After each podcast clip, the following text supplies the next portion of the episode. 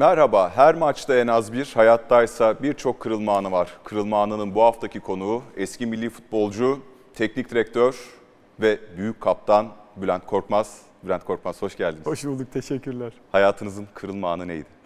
Birçok kırılma anı var. Yani e, evlenmemden, Galatasaray'dan tam ayrılırken eşimin devam et demesinden. Ama herhalde e, o dönem çok önemliydi kırılma anı. E, tam Galatasaray'dan ayrılırken o UEFA Kupası kazanıldığı senenin, senenin sezon başında e, eşimin devam et, tekrar dene demesinden kırılma anı o diyebilirim. Hayatımın e, devamı için, futbol, iş hayatımın, futbol hayatımın devamı için. Kırılma anında Bülent Korkmaz'la beraber başka virajlara da gideceğiz. Hayatının farklı viraj kırılma anlarına e, yolculuk yapacağız ve bunları her zaman olduğu gibi eski röportajlar üzerinden yaparak başlıyoruz. 2003 ve Ekim ayı Fanatik Gazetesi 19 yaşındaydım. O yıl Derval ve Mustafa Denizli hocamızdı. Önce Türkiye Kupası'nda oynadım, sonra lig maçlarında. İlk senemde şampiyon olmuştuk ama benim hatırladığım ilk maçım bir Avrupa Kupası karşılaşması.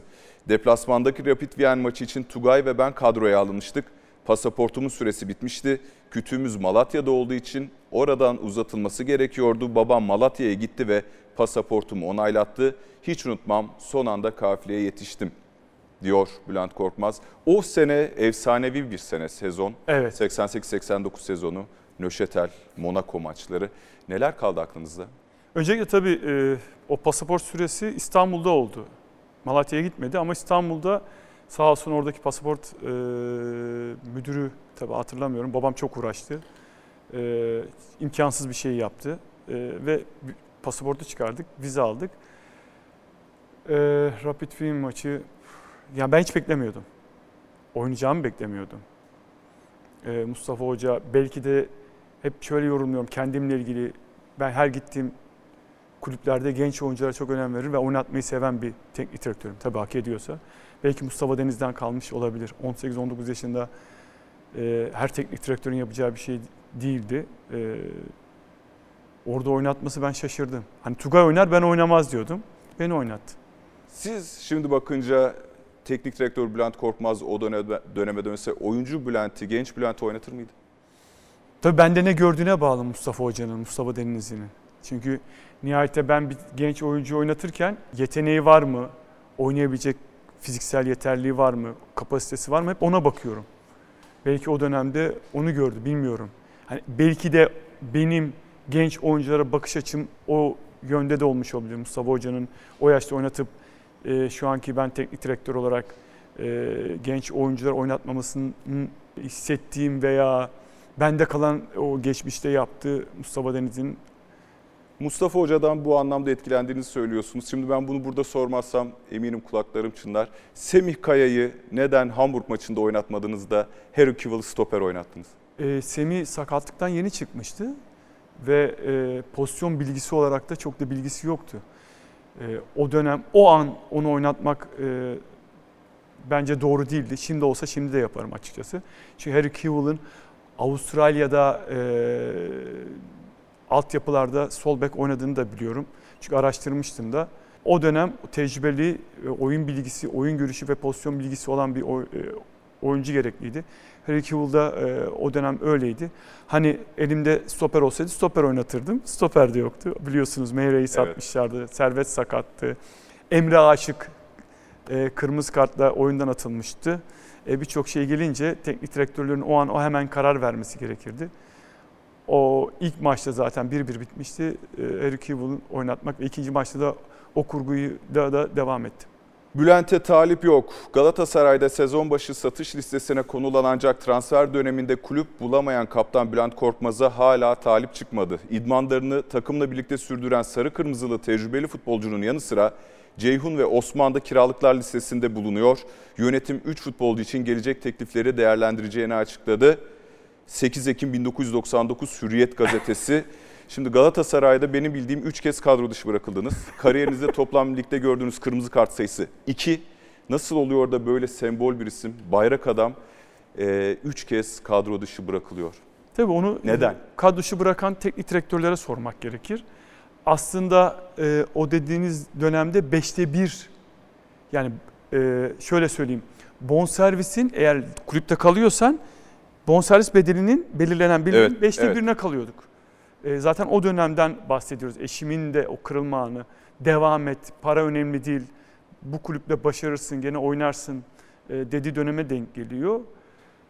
Onu tabii bırakanlara sormak lazım. E, dolayısıyla e, yani hiçbir zaman işimle ilgili veya şahıslarla ilgili hiçbir zaman saygısızlık ve terbiyesizliğim olmadı. Hep işimi doğru yapmaya çalıştım. Belki hata yapmışımdır saha içinde, antrenmanda da, antrenman olarak veya maç olarak. Ama işimle ilgili hiçbir zaman saygısızlık ve terbiyesizlik yapmadım. Ben de şaşırmıştım, e, ben de inanamamıştım. E, Maalesef e, bu oyuncuların başına geliyor. Özellikle takımın kaptanı veya uzun süreli oynamış oyuncuların Türkiye'de maalesef başına geliyor. Ama onun üstesinden de geldim. E, Belki para olarak o dönem bir üçüncülük takımının veya ikincilik takımının bir oyuncusuna verilen parayla sezona devam ettim. Ama sonunda başardım oynayarak. Kaç kez kadro dışı kaldınız? Valla dediğiniz gibidir herhalde. En son kadroşu gene Fatih Terim dönemine denk geldi. O e, bir e, çok sorun yaşanmıştı takım içinde. E, Ben ve üç arkadaşım kadro dışı kaldık. Niye kaldığımızı sorgulamadık. Çünkü Ali Dürüst, o zaman bizim yöneticimiz Ali abi, o söylemişti. Tamam dedim ve ayrıldım kulüpten. Niye olduğunu da sormadım açıkçası. Birçok neden dedi. Birçok neden de şu anda aklıma değil çünkü öyle bir şey söylenmesi, sen kadroş kalıyor denmesi insanı yarılıyor, acıtıyor. Çünkü nihayetinde yıllardır altyapıdan beri oynamışsınız. Birçok başarıda imzanız var. Böyle bir çözüm arayışı içinde olan bir kulüp var ve o çözümde kadroş kalmak e, bence doğru bir şey değildi.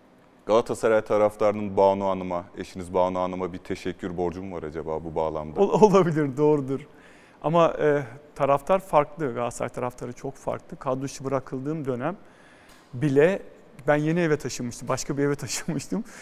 Taraftar gelip oraya pankartlar asması, benim ismime e, beste yapılması, o besteden etkilenen büyük kızım Selen Korkmaz, onun kara tatlası vardı, oraya yazması ve hala pankart bende duruyor.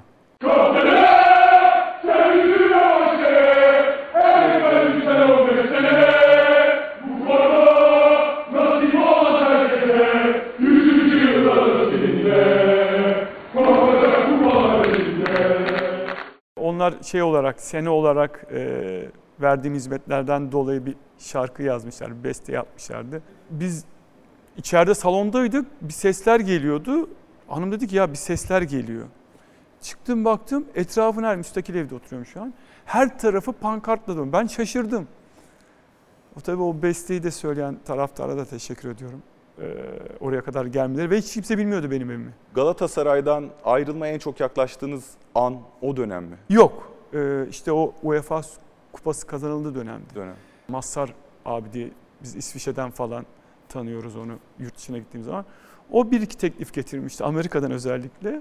Bir de tabii Türkiye'den de teklif gelmişti. Ama ben Türkiye'de tekliflere çok sıcak bakmadım. Öyle bir karar aşamasına geldik. Amerika'ya mı gidelim yoksa hani diye hanım dedi sen başarırsın. Sen bu işin üstesinden gelirsin dedi. Ve biz de üstesinden geldik. Galatasaray'da herhangi bir dönemde vefasızlık yapıldı mı size?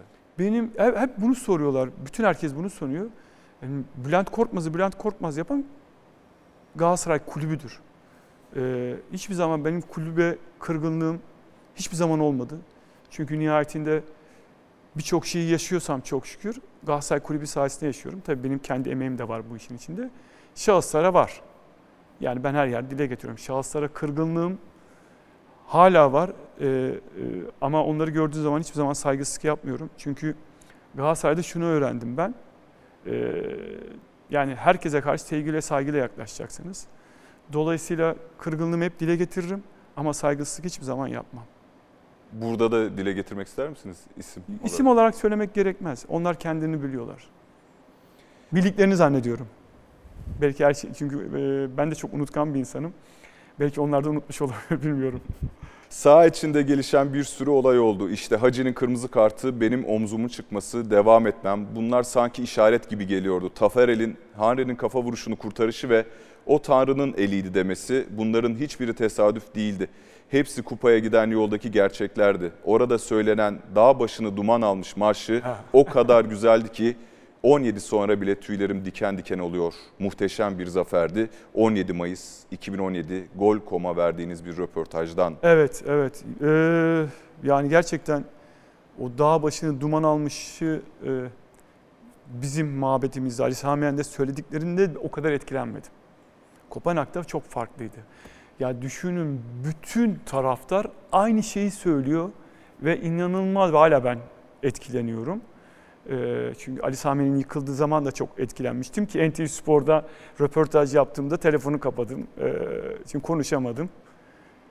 Ee, yani çok farklıydı, çok enteresan bir atmosfer vardı orada. Ama dediğim gibi 4 sene üstte şampiyon olmuş bir takımın ıı, bir başarıyı yakalaması lazımdı. Bir hedefi yakalaması lazımdı. Hiçbir şey tesadüf değil gerçekten. Her şey çalışarak, emek sarf ederek ve özveride bulunaraktı ki o sene öyleydi. Ki maçın içindeki kırılma anları da hep kırılma, evet. kırılma noktaları da anları da hep onu gösteriyordu. İşte Hacı'nın kırmızı kart, benim omuzumun çıkması, Okan'ın sakatlanması, Tafara'nın topu çıkarması hep üst üste geldi. Ben penaltıda kaldığımızda bu kupayı aldık dedim. Tekrar seyrettiniz maçı tamamını? Yok seyretmedim. Niye? Bilmiyorum seyretmedim. Yani e, bazen e, görüntüler geliyor bazı programlarda, televizyon programları. O öyle yani. Baştan aşağı seyrettiniz mi? Seyretmedim. Seremoni dair seyretmedim. İlginç. Şimdi bir videomuz var. İlginç. Gerçekten ilginç. Videomuz var seyredelim. Haydi oğlum. Haydi oğlum.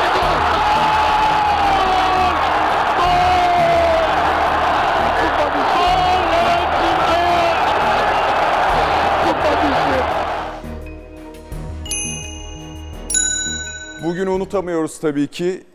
Bir de tabii ki unutamadığımız enstantanelerden birisi Popescu'nun e, son penaltısından sonra simgeleşen bir görüntü var. Sizinle alakalı bu görüntüyle bağlantılı bir videomuz daha var.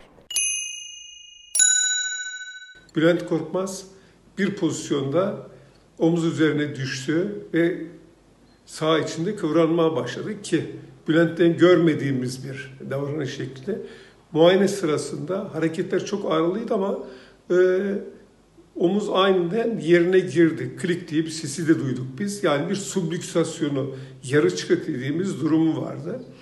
Yerine girdikten sonraki muayenelerde ağrısı devam ettiği için Bülent'e dedik ki bir, sen düştüğün zaman tekrar e, ciddi ameliyata kadar giden e, rahatsızlıklar oluşabilir bu omuzunda. Onun için istersen şey yapar. Ben dedi takımımı 10, 9 kişi bırakmam. E, başka bir sporcu olsaydı e, o anda ben sakatlandım e, deyip oyunu terk ederdi. Hiçbir şeye yani oynayayım, devam edeyim diye ısrar da etmezdi. Geçti mi aklınızda?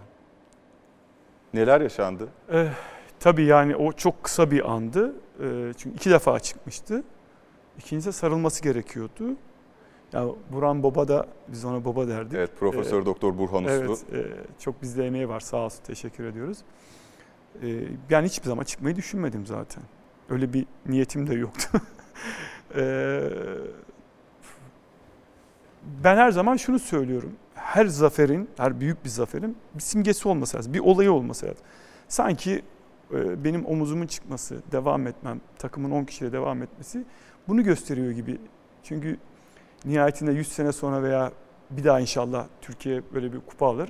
Alındığı zaman bazı şeyler unutulacak veya isimler de unutulacak ama o simge hiçbir zaman unutulmayacak. Sanki bu takım ruhunun da bir simgesi. 96-2000 yılları arasındaki takımı diğer başarılı Türkiye'deki kadrolardan ayıran şey ne sizce? Yani bu ruh meselesini herhalde sizden iyi anlatacak birisi yok. ya çok e, artık kızıyorum ruh 2000 ruhu diyorlar. Aslında böyle bir ruh yok. Bu bir mesela en son Liverpool'un Premier Lig'de evet. şampiyonluğu, e, Atalanta'nın e, büyük başarıları baktığınız zaman hep 4 sene, 3 sene, 5 sene sonra aynı ekip Hemen hemen oyuncu grubu aynı, teknik direktör aynı. Zaten orada başkanlar, yöneticiler çok değişmiyor. Hep aynı yani bir istikrar var. Ee, bir, ve o istikrarın devamında bir inanmışlık var. Çünkü siz büyük takımda oynadığınız zaman illa ki Türkiye şampiyonu oluyorsunuz veya Türkiye kupası evet. alıyorsunuz. Ama böyle bir kupayı alamazsınız. Geçmişte de böyle oldu. Evet. 20 sene geçti hala biz bunu konuşuyoruz. Hala bu görüntüler var. Bazen üzülüyorum, bazen çok seviniyorum. Kendi payımla ilgili, kulüple de ilgili. Ee, yani elde edilmeyecek bir başarı yok açık söylemek gerekirse. Bu hep e, doğru işlerin bazen yanlış yapılırken o yanlış görüp doğruyu tekrar bulabilmek ve devam edebilmenin e, verdiği bir e, istikrar. O istikrarın sonucunda bu kupa geliyor. Ki bence benim şahsi fikrim bu. Gene e, bu kupadan sonra bazı yanlışlıklar yapılmasaydı Şampiyonlar Ligi kupası da alınırdı. Ne yapılması gerekiyordu? Mesela en... e, istikrar devam etmesi gerekirdi. Tamam hani istikrarı bozdunuz sonra bir yeni mi yapılanma oluyor. O yeni yapılanmanın devamında gene başarılar geliyor sonra gene bozuluyor. Maalesef bizde yap boz olduğu için çok e, ve başarı geldikten sonra o başarıda herkes kendine çok büyük paylar çıkarıyor ki biz ben oyuncularıma da bunu derim şu an teknik direktörüm. Biz puzzle'ız. Puzzle'ın büyük parçası yoktur. Puzzle'ın parçaları vardır. Bizde maalesef e, biz önemli parça diye herkes kendini kendine göre pay çıkarıyor. Aslında puzzle'ın herkes bir parçası olduğunu ve o parçanın da e, devam etmesi gerektiğini, yani istikrarın devam etmesi gerektiğini ve o istikrar üzerinden başarıda yanlış ve hata neyse onun üzerine örtmeden doğruyu bulup devam etmesi gerektiğini düşünüyordum. Ben ki e, biz UEFA Kupası'nı aldıktan sonra bir 6-7 seneye baktığınız zaman kupadan sonraki 6-7 seneye baktığınız o zaman doğruyu bulursunuz. Ama bizdekiler maalesef doğruyu bulmadı. E, hep yanlışlar. Doğru yapılırken başarı geldi, yanlışlık yapıldı. Ve sonunda da tabii şu anda UEFA Kupası'na Türkiye geneli için de söylüyorum e, finale veya yarı finale çıkan takım yok. Şampiyonlar Ligi'ni geçin, UEFA evet. Kupası'na yok. E tabi bu bütçeyle de alakalı ama bütçeden çok bence e, doğru adımlar, istikrar. Ben hiyerarşi düzen, kulüpte hiyerarşi düzen çok önemli. Organizasyon dediğiniz gibi. E, inandığınız bir teknik direktörle devam etmeli. İşte Fatih Terim'e inandılar, 4 sene devam ettiler yöneticiler, başkanlar ki çünkü inişi çıkışı bazen grafiklerimiz de oldu. Sonra Lucescu'ya inansalar Lucescu inansalardı. Ki Şampiyonlar Ligi kupası gelebilir mi? E şimdi Lucescu, Fatih Hoca gittikten sonra Lucescu çok zor bir görev aldı. O sene Şampiyonlar Ligi çeyrek final oynadık, elendik ve ikinci olduk. Ve doğru bir karar aldılar, devam ettiler Lucescu ile ve o kısıtlı kadroyla, o kısıtlı kadroyla Şampiyonlar Ligi'nde biliyorsunuz birinci grup evet. vardı, ikinci grup vardı. Biz birinci grubu çok rahat geçtik, ikinci grupta Liverpool, Roma, Barcelona e, üçgeninden son maçta Barcelona kaybedince e, gruptan çıkamadık ama o sene şampiyon olduk. Şampiyon olduktan sonra Lucescu'da devam edilseydi gene aynı şeyler olurdu. E, yani kulüpler, kulüp yöneticileri çok değiştirmeyi seviyorlar. E, çok oynamayı seviyorlar oyuncuyla, teknik direktörle. Bence e, Lucescu'yla da veya Fatih Hoca'yla da o dönem devam edilseydi. Tabi orada kimin karar verdiğini bilmiyorum. Evet. Ama Lucescu'da yönetim e, maalesef yanlış bir karar verdi. E bir de şu geri dönüşler olayı var ya. Mayıslar Galatasaray'ın. Ne oluyor orada Mayıslar Galatasaray'ın oluyor? Tabii onu aslında hani biz 4 sene üstte şampiyon olduk. Ee, dönemde e, biz Mayıs'a bırakmamıştık. Bırakmıyordunuz Son iki genelde. seneyi Mayıs'a bırakmamıştık. Ama işte Lucescu döneminde işte Şampiyonlar Ligi'de elenince ben elendiğimiz gün Barcelona'ya yenildiğimiz günün maç gün maç bittikten sonra kimse sevinmesin. Biz zaten şampiyon olduk. Çünkü nihayetinde bir e, o kısıtlı kadroyla bir kategoride gitmek daha kolay. Bir kurulada gitmek. E, özellikle mesela e, Başakşehir'in e, şampiyonluğa gideceği dönem Fatih Hoca'nın söylemleri psikolojik anlamda o Başakşehir'i yıktı ve Galatasaray takımı şampiyon oldu. Bunda tabii tecrübe, bilgi, birikim e, ve iş, e, oyuncunun veya rakip takımının psikolojisiyle oynamak, oynaması e, bazen e, şampiyonluğu da getiriyor. E, hep o Mayıs dönemleri 17 Mayıs'ın olması belki birçok takımın mı etkiliyor onu bilmiyorum. E, ama Mayıslar Galatasaray Kulübü'ne yarıyor. Erciyes, şimdi tatlı konulardan konuştuk, acıya döneceğiz. Erciyes kendi kaşındı. Kayseri ilginç bir karşılaşmaya sahne oldu. Evet. Erciyes iki penaltı atışını kaçırdı. Çaykur Rize iki kırmızı kart gördü ama son dakikada gelen golle Çaykur Rize Kayseri'den bir puanı kaptı, kaçtı. 5 Mayıs 2007 Kayseri Erciyes Spor Teknik Direktörüsünüz. Teknik direktörlük kariyerinizin ilk Evet. kulübü ve inanılmaz bir sezon. Ben de bu maçta stat'taydım. 1-1 biten maçta. Futbol tarihi böyle bir karşılaşma çok nadir görür. Bu konuyla ilgili bir videomuz var.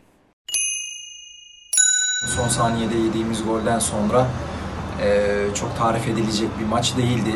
Bülent Hoca'nın ilk senesiydi teknik direktörlükteki ilk deneyimiydi. Eee, sadece onunla ilgili anımsadığım maç sonrası düdük çalmadan önce gözyaşları içerisinde eee, stadı terk etmesiydi. İnanın soyunma odasındaki o eee, kargaşanın pek tarifi yok. Gördüysem bile gördüğümü hatırlamıyorum. Eee, ruh hali nasıldı hatırlamıyorum. Mustafa Sarp şimdiki yardımcınız. Evet. O gün takımınızda oynayan değerli bir oyuncu. 1-1 bitti. Sonrasında 3 maç daha vardı Erciyes Spor ama o bir ivmenin kırıldığı maçtı ve ardından da Türkiye Kupası'nın finalde Beşiktaş'a kaybettiniz. Mustafa Sarp diyor ki Çaykur Rizespor maçından sonra gözyaşlarına hakim olamadı. Şimdi olsa ne yapardınız deneyimli? Yani şöyle e, 11 puan aldık 40 puana mı ne düştük? Yani inanılmaz bir oyuncularla beraber bunu başardık. Yani başarı da değil, başarı da değil aslında e, sonunda baktığınız zaman başaramamış oluyorsunuz. Ama kimse beklemiyordu böyle bir şey. Şu anda Mustafa Sarp'la yardımcım hem oyuncu olarak hem insan olarak çok e, güzel bir insan. Ona da teşekkür ediyorum. Aslında e, içime de böyle bir sıcaklık gelir bazen. 1-0 iken korner atıyor Rize. Son dakika içime bir sıcaklık geldi. Allah dedim. Tabii Allah dedik ama gol oldu. Hani Mayıs Galatasaray yarıyor ama Mayıs bazen bana yaramıyor 5 Mayıs'ta. O maçı kazansaydık ligde kalıyorduk. O zaman Ziya Eren Başkan vardı sağ olsun. Ona da teşekkür ediyorum. Çok düzgün bir insan, çok değerli bir insan. Vallahi o dönem işte öyle bir dönem yaşadık ve Türkiye Kupası'nda Beşiktaş'a İzmir'de yenildik. Tabii bazı şeyler var. Aslında konuşmamak gerekir. Çünkü ispatı olmadan bir şeyi konuşmamanız lazım. Penaltı pozisyonundan bahsediyor. Her şey, yani bunun için her şeyi koyabilirsiniz. Ligde de aynı, kupada da aynı. Ama insan üzülüyor, emeğinizin karşılamadığınız. Yani e, maç bitiyordu. Çünkü insanın bazen içi acır. Benim de o zaman Rize maçında içim acımıştı. Ee, çünkü nihayetinde insan, ben, ben duygularımla hareket eden bir insanım. Ee, o anda o, takıma göstermemem lazımdı o duyguyu. Ee, mecbur soyunma odasına maç bit, bit, böyle 15 saniye 20 saniye veya 30 saniye vardı. Bitmeden içeri girdim gözyaşlarımla. Büyük kızım da gelmişti. Ee, soyunma odasıyla teknik oda ayrıydı. Onu görünce daha çok ağlamaya başladım. Şimdi olsa tutabilir miydiniz? Yani şimdi de Deneyim. du- aslında şimdi de duygulanıyorum. Ne kazandınız Erciyes Birçok şey. Macera? Ben e, yani insanlar hata yaptığı zaman üzülüyor ama iki hata yapmışım diyorum. Yani orada da hata yaptığım taktik olarak, e, oyuncu değişikliği olarak var. E, çünkü kendimi e, sorgulamayı seven bir insanım veya başkaları tarafından da sorgulanmam gerektiğini düşünüyorum. Ekip, ekiplerim hep, ekibim hep böyle yapıyorum. E, yaptığım hatalar, yanlışlar bana doğruyu gösteriyor. Tecrübede böyle bir şey. E, hani o dönem aynısı olsaydı aynı şeyleri yapardım. O duyguyu gene yaşardım ki yaşıyorum. En son biliyorsunuz Konya'da Evet. teknik direktörlük yaptık. Son iki maç, efsane iki maç oynadık. Üstesinden geldik, başarıyla çıktık. Hem oyuncular hem yöneticilere teşekkür ediyorum. Ekibime teşekkür ediyorum. Ee, orada da hata yapıyorsunuz. Diğer kulüplerde de hata yapıyorsunuz. Hata yapa yapa doğruyu buluyorsunuz. Doğruyu buldukça kendinizi geliştiriyorsunuz. Tecrübe sahibi oluyorsunuz. Ama hiçbir zaman e, bir şey değiştirmeyeceğim. Duygularımla hareket etmeye devam edeceğim. Ama işimde profesyonel olacağım. Sosyal medya paylaşımlarına geçiyoruz.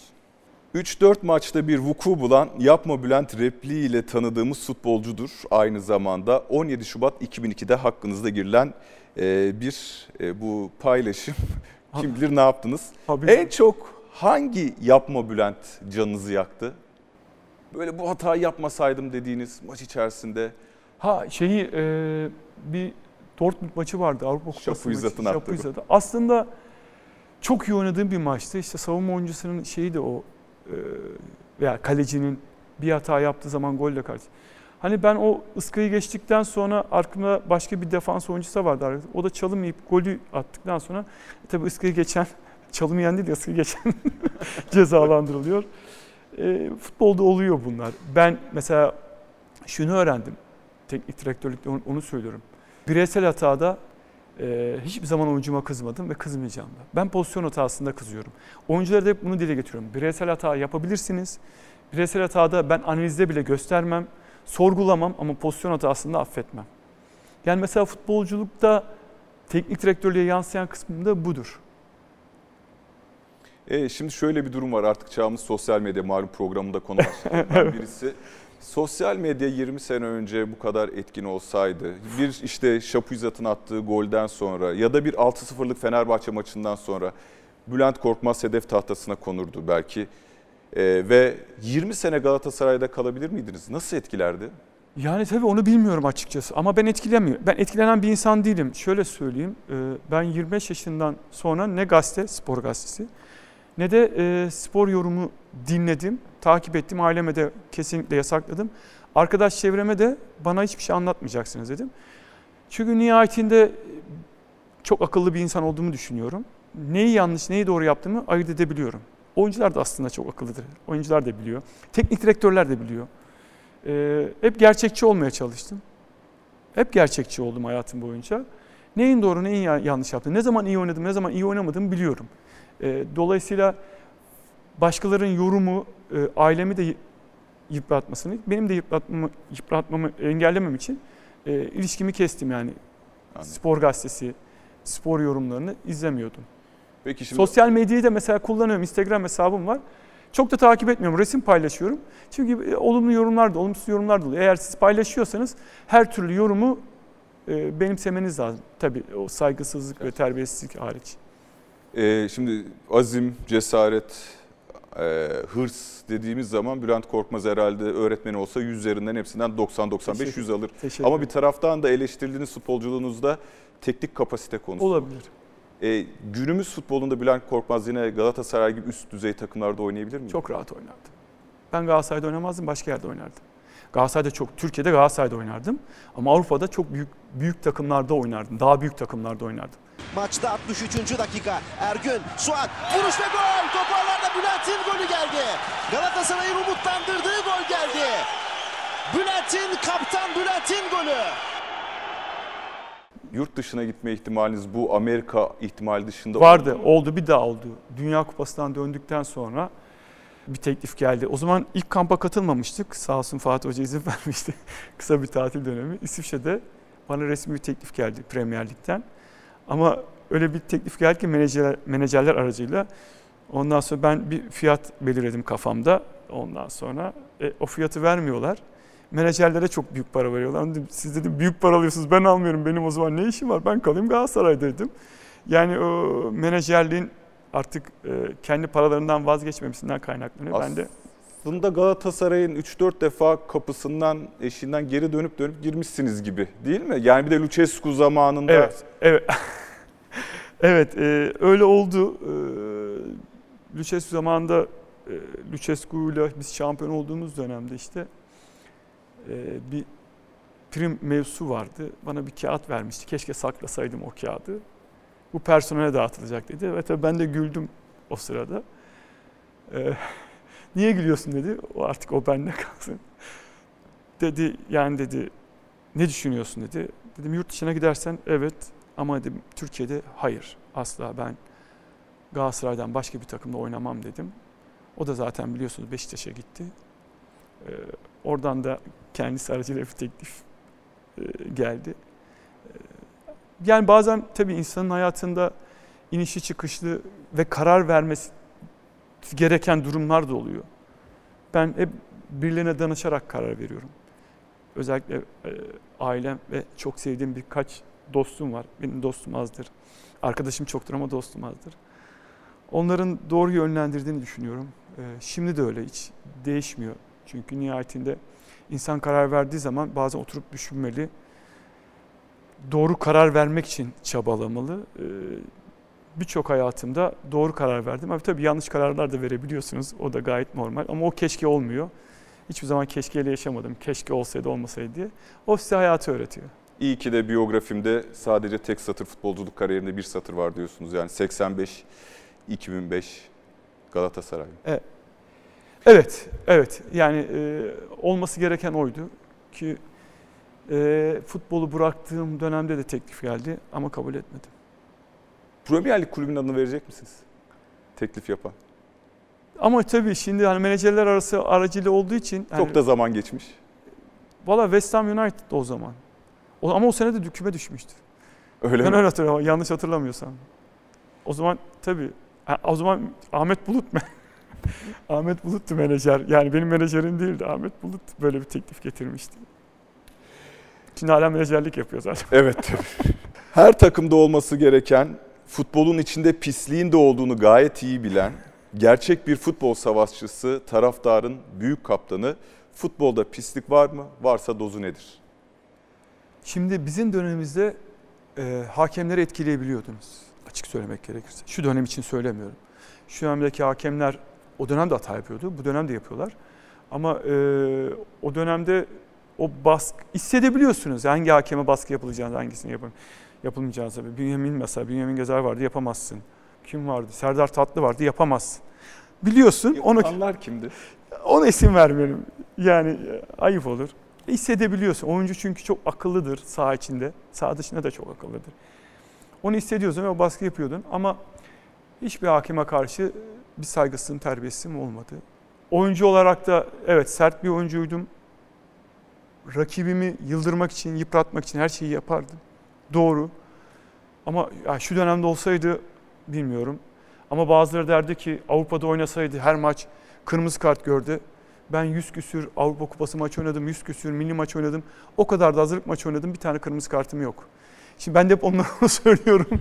o zaman söyledikleri zaman da kalıyorlar böyle. Ee, yani ortama göre hareket ediyordum. Yıldırmak için dediniz. Bir de şimdi uluslararası kariyerde güçlü olduğu için şimdi Ronaldinho'sundan Şevçenko'suna kadar süperstarlarla da takışıyorsunuz. Had bildirmek için mi bazen böyle görüntüleriniz var? Biraz da böyle üzerinizdeki forma belki Türk futbolunu biraz e, şeyi görüyorlar. Rakipleriniz Milan'da oynayan, Barcelona'da oynayan futbolcular bunlar. Had bildirmek istediğinizde oluyor muydu? Aslında takımın veya ülkenin e, başarısına bağlı size rakip takım saygı gösteriyordu. Hani biz o zaman hani UEFA kupasını kazanıldığı dönemleri çok iyi hatırlıyorum. E, ondan sonrasını hatırlıyorum. Oyuncular bize büyük saygı gösteriyor. Onu hissediyorduk. Ama daha başlarındayken bile ben Avrupa kupalarında da oynadım. Mustafa Deniz o zaman şampiyonlar gibi formatı yoktu. Farklı bir elime vardı. Yar- Yarı final oynamıştık. Tabii.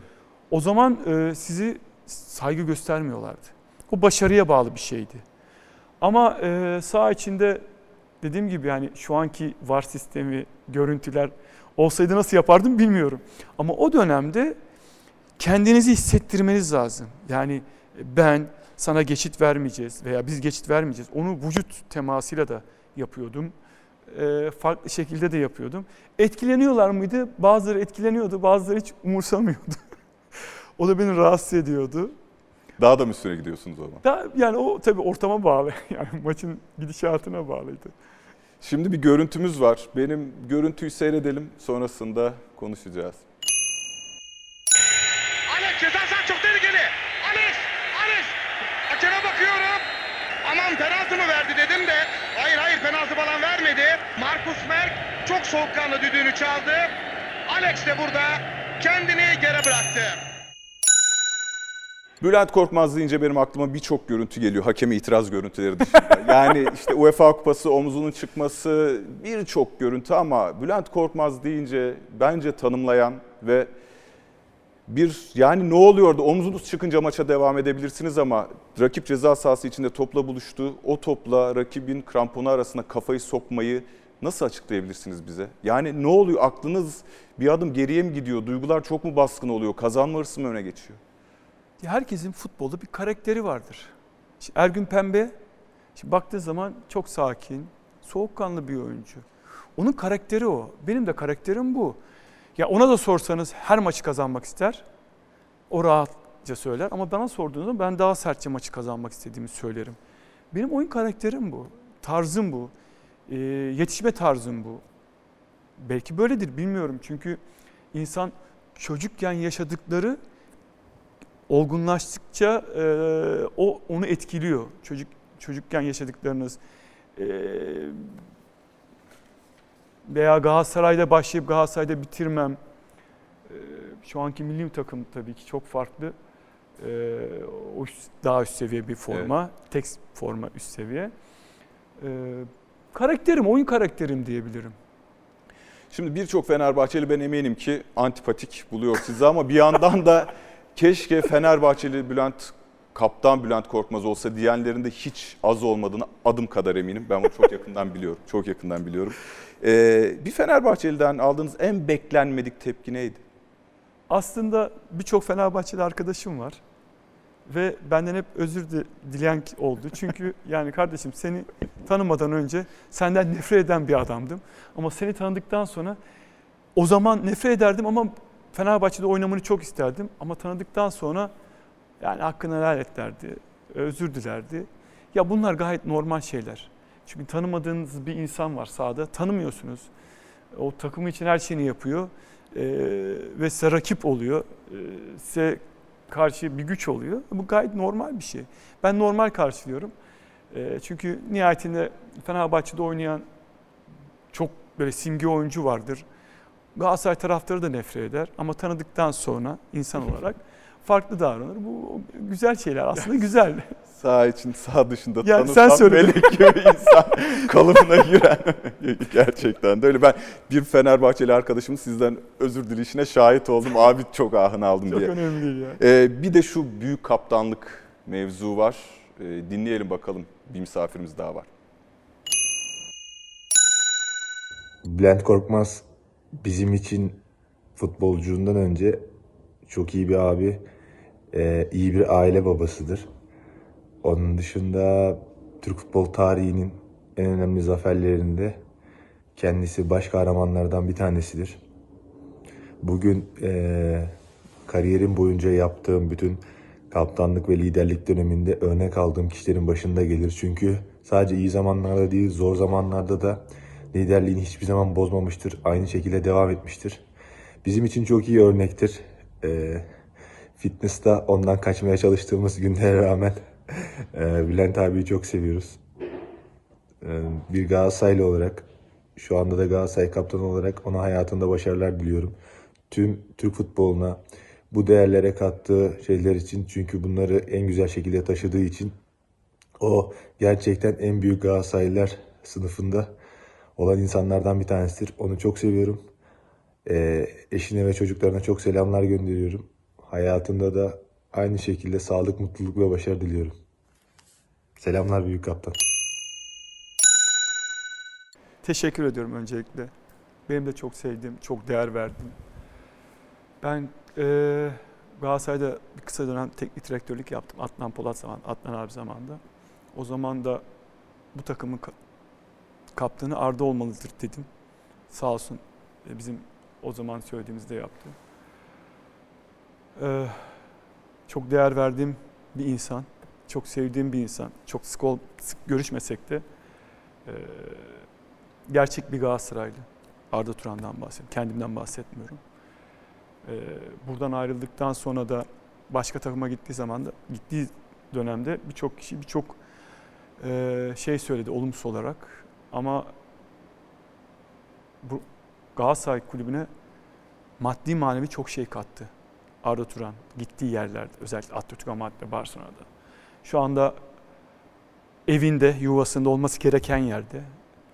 Ben bana hep Arda ile ilgili sordukları zaman ben diyorum ki yetenek hiçbir zaman kaybolmaz. Yetenek hiçbir zaman da kaybolmayacak. 50 yaşınıza da gelsin. Önemli olan çalışmanız. Ve Galatasaray'da da iç dinamiklerinde, takımın iç dinamiklerinde çok önemli katkısı olduğunu düşünüyorum. En son Erzurum maçından sonra Belhanda'yla Belhanda'nın ona sarılması, onu öpmesi bu e, çok önemlidir. Benim için önemlidir, başkaları için önemli olmayabilir. Ya takımdaki ortamı sağlaması çok önemlidir. O da büyük bir kaptan. Şöyle bir şey soracağım. Galatasaray bir maça çıkıyor. Kadro yenilenmiş. Siz bırakmışsınız artık yani günümüzden. Ve takım sahaya çıkarken kaptanlık pozu bandı eğer birinci kaptan kadroda değilse dikkat ediyor musunuz kaptanlığı kime vermişler diye? Ve son dönemde bu gerçekten de şans eseri kaptan olmuş olan oyuncular olduğunu düşünüyor musunuz? Yani e, tabii onu kararını ben vermiyorum açıkçası. Nihayetinde bir kulüp var. Yani bu bütün kulüpler için söylüyorsunuz herhalde. Yanlış hatırlamıyorum. Bütün kulüpler için ama Onun kararını yöneticiler, başkanlar verir. dikkat ediyor musunuz? E, ediyorum ta Aa, ya ediyorum kaptanı? etmez olur muyum? Yani baktığınız zaman kaptanlık yapacak bir oyuncu var. Pazı bant takacak bir oyuncu var. E, Pazı bant takmak kaptanlık yapmak değildir. Kaptanlık yapmak çok farklıdır. Onun etrafındaki insanlar ya ben takımın kaptanıydım ama benim etrafımda çok doğru adamlar vardı. Çok doğru ins- adamlar, insanlar vardı. Bu çok önemli bir şey. Tek başınıza siz bir şey yapamazsınız. Ekibiniz yani takımınızla beraber veya ekiple beraber ve arkadaşlarınızla beraber bir şey yaparsınız. Önemli olan o benim yanımdakilerin doğru kişiler olması. Ya ben Hacı gibi bir oyuncunun kaptanlığı yapmışım. Popescu, Taferel gibi. Kariyerlerinize Evet. baktığınız zaman çok farklı bir kariyer. Taferel'in kariyeri. Yani ben onun kariyerine yetişemem. Ee, ama onların bana gösterdiği saygı, sevgi çok önemli. Yerli oyuncular için de aynı şey geçerli. Yani bu bir kişinin yapacağı bir iş değil. Ya Liderlik kaptan farklı. ve ekibi gibi Tabii öyle olmalı. etrafına topladı. Fark ederseniz ben kupaları hiçbir zaman tek başıma kaldırmadım. Evet doğru. Yani bir, e, belki de Türkiye değil Avrupa'da da bir ilktir. Doğru 90'lı yıllardan itibaren hep hatırladım. Hep iki kişi kaldırıyorsunuz en az. Kendinize benzettiğiniz bir oyuncu var mı Türkiye Ligi'nde? Azim, çalışkanlık, hırs, Ya herkesin oyunu gözyaşı, kan. ya herkesin oyunu farklı, oyunculuğu farklı. Bana biri kim sormuştu? Geçen iki sene önce mi ne sormuştu? İşte Çağlar mı, Mary mi e, senden veya sen daha iyisin. Ya bunu sormanız doğru değil ki. Çünkü Çağlar'la Mary benden çok daha önde. Çok daha iyi. Yani şimdi baktığınız zaman. Çünkü nihayet ben o dönemin iyi oyuncusuydum. Şu anda Çağlar'la Meri şu dönemin iyi oyuncu. Belki o, onlar futbolu bıraktıktan sonra inşallah uzun süre oynarlar. Ondan sonra gelecek oyuncular da e, onların üzerine çıkacak. Yani herkesin bir dönemi var. Dönemler var.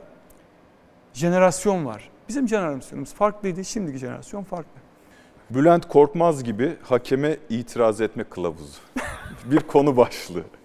Hakemin verdiği bir karar size ters geliyorsa itiraz etmek en doğal hakkınızdır. Eğer Bülent Korkmaz gibi itiraz etme arzusuyla yanıp tutuşuyorsanız hakemin yanına deparla koşarak gelip hakeme derdinizi hararetle anlatırken iki elinizi uslu çocuk edasıyla arkanızda kavuşturursanız maçın sempati güzeli bile seçilebilirsiniz. 22, 22 Ekim 2003. Ee, ya şimdi bunlara aslında biraz cevap verdin kaptan. Ee, 20 senelik uzun kariyeri nasıl iki kırmızı kartla atlattın? Herhalde hakeme de itiraz etmenin bir üslubu var değil mi? Şu dönem için söylemiyorum.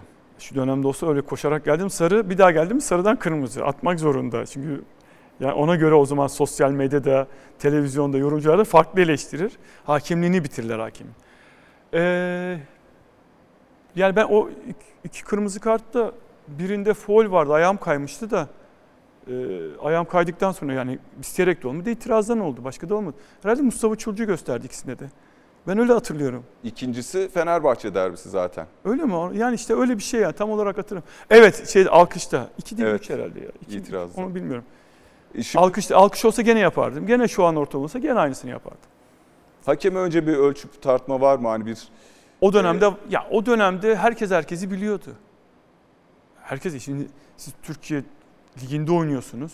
Hangi hakemin nasıl davrandığını, nasıl ettiğini biliyorsunuz. Maç seyrediyorsunuz. Maç seyrediyorsunuz. Neyi doğru yaptığını, neyi yanlış yaptığınızı biliyorsunuz.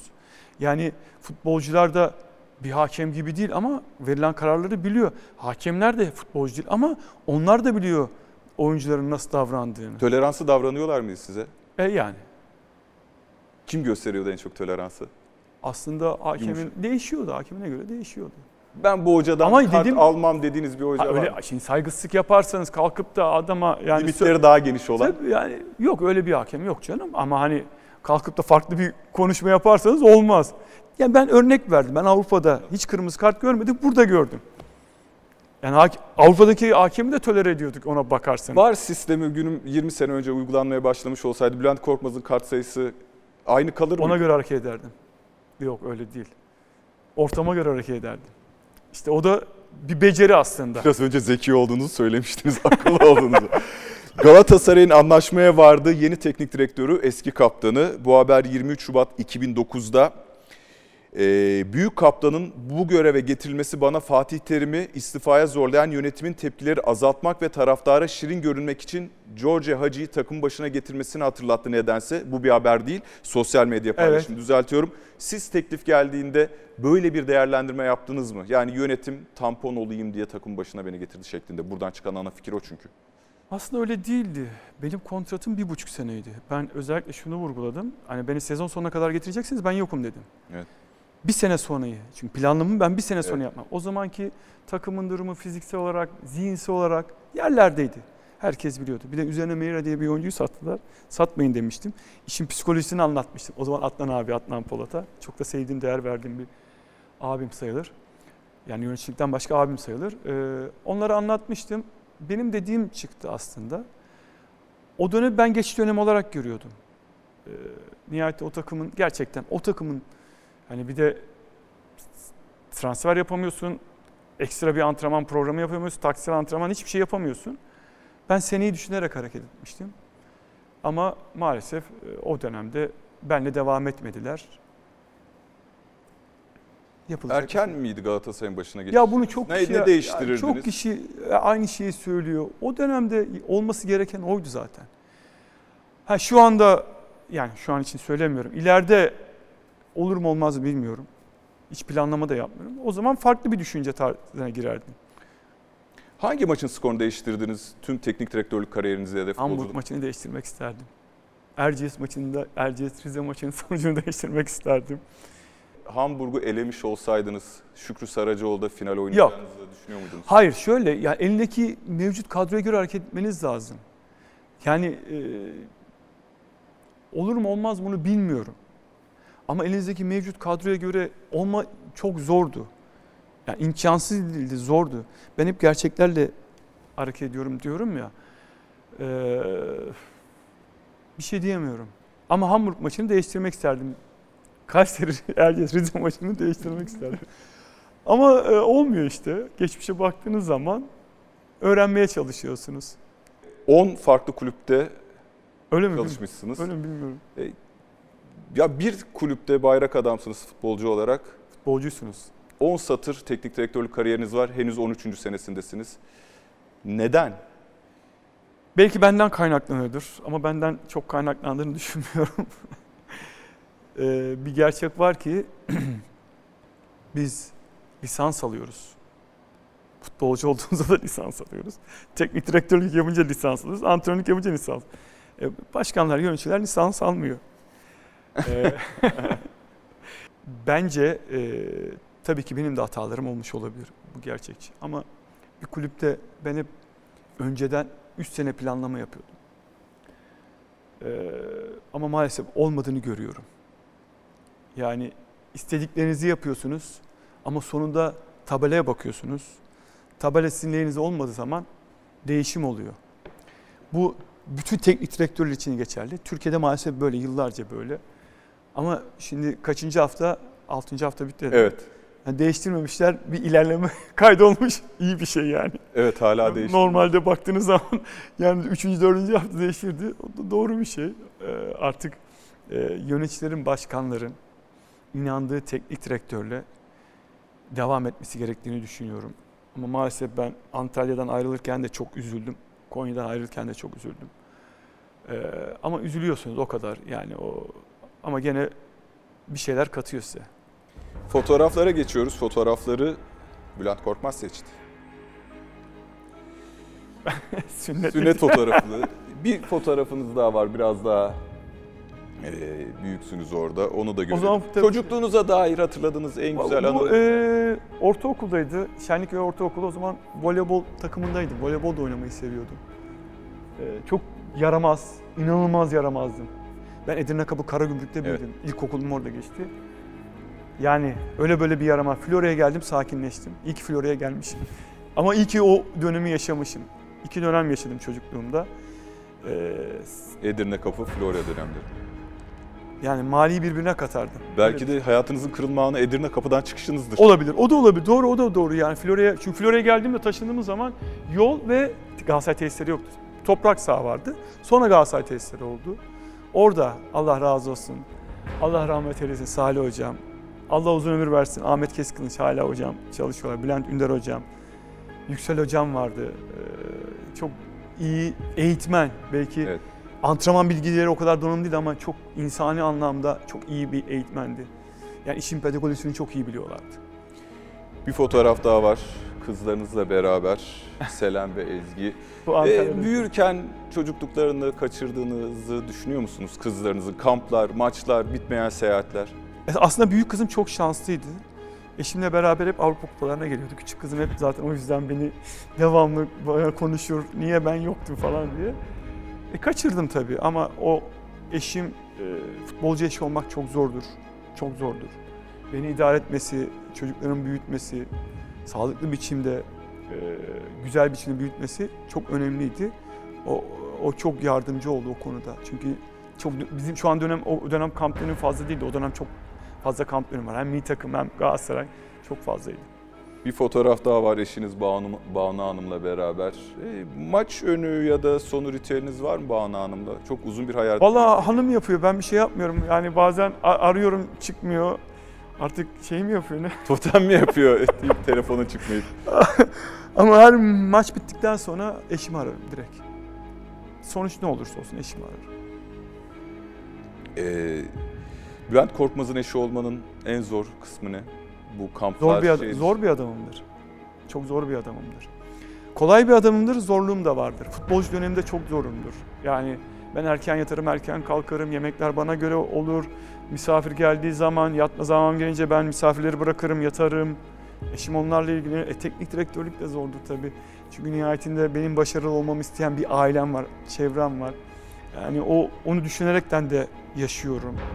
E, nihayetinde hep hayatımız boyunca e, teknik direktörlük yapınca da gidemiyorum eve. İşte Konyaspor'dan ayrıldıktan sonra güzel bir tatil yaptım Evet. yazdığımda. Yani zor eş, e, futbolcu eşi olmak, teknik direktör eşi olmak zordur gerçekten. Şimdi son bölüme geldik. Hemen kısa kısa cümle tamamlama bölümü burası. Size soracağım. Aklınıza gelen ilk tamlamayı yapabilirsiniz. Keşke yapmasaydım, Öyle bir keşkelerim olmadı. söylemeseydim. Hiçbir zaman öyle bir şeyim de olmadı. En çok ne güldürür, Galibiyet güldürür. ne sinirlendirir? Mağlubiyet sinirlendirir. Hayal kırıklığına uğratan kişi sizi. Dost dediğim arkadaşlar. En sevdiğiniz hakem, İsim vermem yakışmaz bize. en sevmediğiniz hakem. Ona da isim vermiyor. Ben e, örnek söyleyeyim mi? Onu belki gözlerimize anlaşılır. E, Ali Aydın. Yok öyle bir şey. Öyle yok, öyle bir şey. istemiyorsunuz. Ya benim ben her şeyi söylüyorum. Sağ içinde hakem düdüğü çalar, biter, her şey biter bende. En çok zorlayan forvet. Fuat Tekke zorlamıştır. En sevdiğiniz Galatasaray tezahüratı.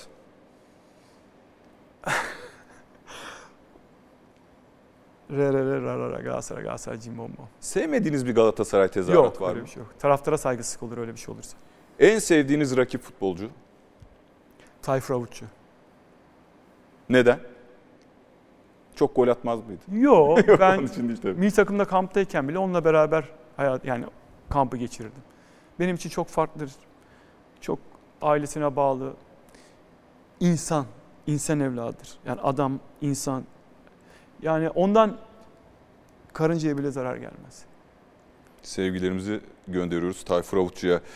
Prekazi'nin Monaco'ya attığı gol mü? Hacı'nin Monaco'ya attığı gol mü? Prekazi'nin Monaco'ya attığı gol. Hacı benim için başka bir oyuncu. Türkiye'ye gelmiş, geçmiş en iyi yabancı oyuncu. Galatasaray değil, Türkiye'ye. Ama Prekazi'nin attığı. Parçalı forma mı yoksa finallerin forması beyaz mı? Beni kimse kandıramaz. Parçalıdan başkasına değişmem hiçbir şey. En sevdiğiniz kelime? Başarılı ol. Nefret ettiğiniz kelime? Başarısız olma. Mutsuzluğun tanımı ne? Tanımı yok aslında. Kahramanınız kim?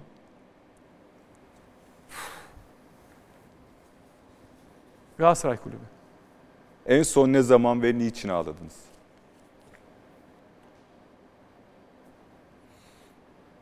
Eh Gaziantep Spor'a, Konya Spor'dayken Gaziantep Spor'a mağlup olduğumuz zaman ağladım. Oyuncularımın o sahadaki sonucu ağlamadım. Oyuncularımın o sahadaki e, görüntüsü beni çok üzdü.